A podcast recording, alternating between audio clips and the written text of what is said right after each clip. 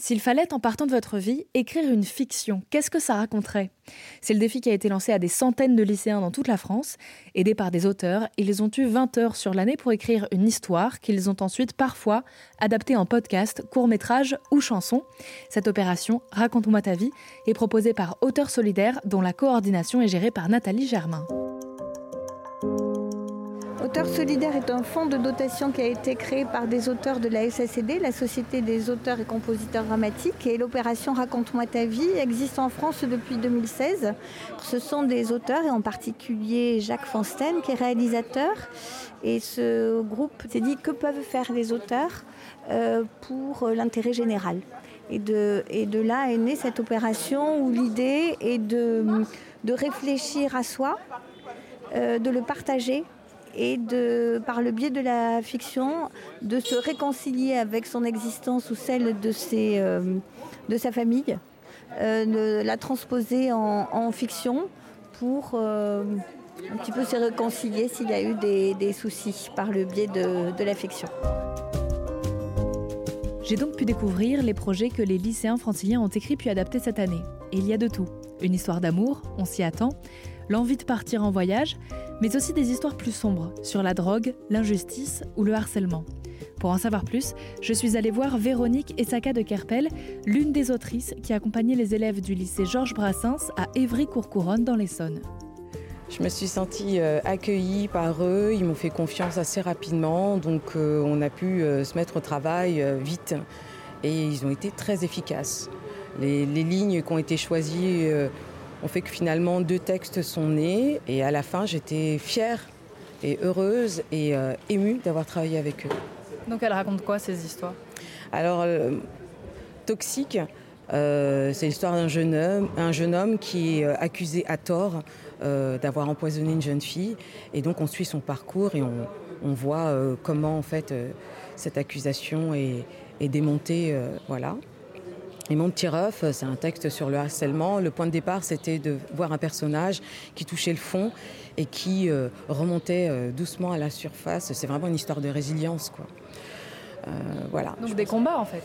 Oui, à chaque fois. Mais ce sont des jeunes, en fait, qui, pour qui la vie est un combat pour beaucoup. Dans ce qu'ils racontent, dans ce qu'ils ont pu me livrer, je me suis rendu compte que bah, j'étais une petite joueuse, quoi. Et que ben, ils vivaient des choses quand même assez complexes, assez difficiles. Et pourtant, malgré tout, euh, ils sont pleins d'énergie, euh, plein de positivité et plein de créativité. Et c'est ça, en fait, que j'ai essayé de saisir. Est-ce que votre rôle, ça a été aussi de leur montrer que par l'écriture, ils pouvaient aussi libérer euh, quelque chose, s'exprimer? Oui, et en même temps, euh, pour certains, c'était déjà assez clair, en fait, assez évident, en tout cas pas forcément l'écriture, mais que l'art pouvait être un moyen euh, euh, d'exprimer ses émotions, ses rêves, ses colères. Et du coup, je me suis saisie de ça. C'est-à-dire qu'il y a quand même pas mal d'âmes d'artistes dans ce groupe. Donc ça a été pour moi euh, juste une histoire de main tendue. Moi j'ai tendu un petit peu la main, puis ils ont fait le chemin jusqu'à moi avec ceux qu'ils sont. Dans un autre établissement, la première ASSP Soins et Services à la personne du lycée Jacques Vaucanson a proposé une histoire intitulée Les aventures désastreuses de Zara.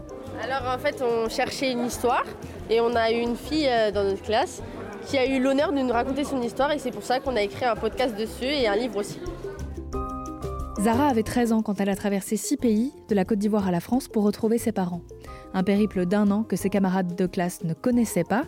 Alors quand elle leur a raconté, c'est devenu une évidence pour tout le monde de s'en inspirer pour leur fiction, comme l'explique l'autrice qui les a accompagnés, Isabelle Gély. Donc comme elles vous l'ont dit, c'est vraiment euh, l'histoire euh, d'une de leurs camarades de classe et elles sont, elles ont, on l'a découpé en fait en différents épisodes. Elles se sont toutes emparées chacune d'un des épisodes et elles ont vraiment travaillé, voilà. Et en fait non, ça n'a pas été difficile parce qu'on était, euh, on voulait vraiment euh, rendre hommage à cette personne dans son courage et dans tous les obstacles qu'elle avait rencontrés.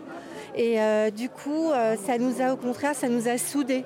Le, voilà, on a tout eu, elles ont tout eu envie de bien faire, de faire au mieux pour pouvoir raconter l'histoire de Zara. Qu'est-ce que ça vous a apporté selon vous cette, euh, cette opération? Bah déjà ça nous a créé, ça nous a fait créer des liens. tous ensemble et, et, ça nous a apporté aussi de la culture parce qu'on a comment ça s'appelle? Il y avait des pays qu'on connaissait pas et maintenant on en connaît Maintenant, on a plus appris à se connaître les uns avec les autres. Mais genre, on a créé des liens. Genre, c'est mieux maintenant. On s'entend beaucoup mieux qu'avant. Est-ce que vous écriviez déjà ou pas du tout? Non, jamais.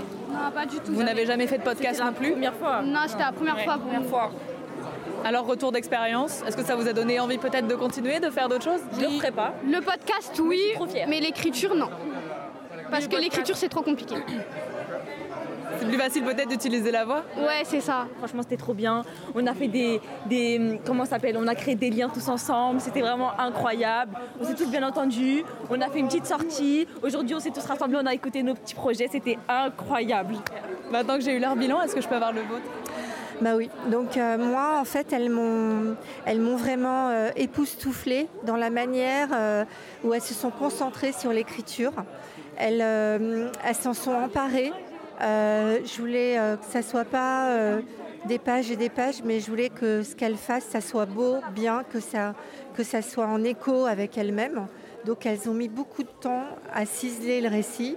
Et euh, voilà, donc je pense que pour elles, quoi qu'il en soit, ça va, elles s'en rappelleront pendant un bon moment. Et puis le fait, en fait, d'avoir une concrétisation avec un livre et puis avec ce podcast qu'elles pourront réécouter, ça c'est un énorme et très très beau cadeau euh, de la CRIF, de la SACD, euh, de la SACEM. C'est vraiment génial pour elles. Mettre en valeur les expériences de vie, les combats, les rêves, les discours des jeunes lycéens, voilà donc l'un des objectifs du projet Raconte-moi ta vie, proposé par le fonds de dotation Auteur Solidaire. L'occasion de souder un groupe à travers le témoignage. J'ai donc aussi pu tendre le micro à la fameuse Zara, dont le périple a été raconté par ses camarades dans un texte, puis un podcast. Au début, c'était pas facile. Quand je racontais, j'ai pleuré. Et c'était pas facile avec ma classe pour faire le écrit, pour écrire le livre. Mais grâce à ma prof, elle nous a encouragés. On a pu réaliser le projet. Je tiens à remercier ma classe et mes profs qui nous ont encouragés de faire le projet. Si cette opération, Raconte-moi ta vie, a permis aux élèves de mieux se connaître, elle leur a aussi permis de mener un projet de sens ensemble et de transformer une histoire parfois difficile en une réussite de groupe. Des centaines d'élèves des Hauts-de-France, d'Auvergne-Rhône-Alpes et d'Île-de-France ont déjà pu y participer. L'année prochaine, le projet arrivera en Nouvelle-Aquitaine.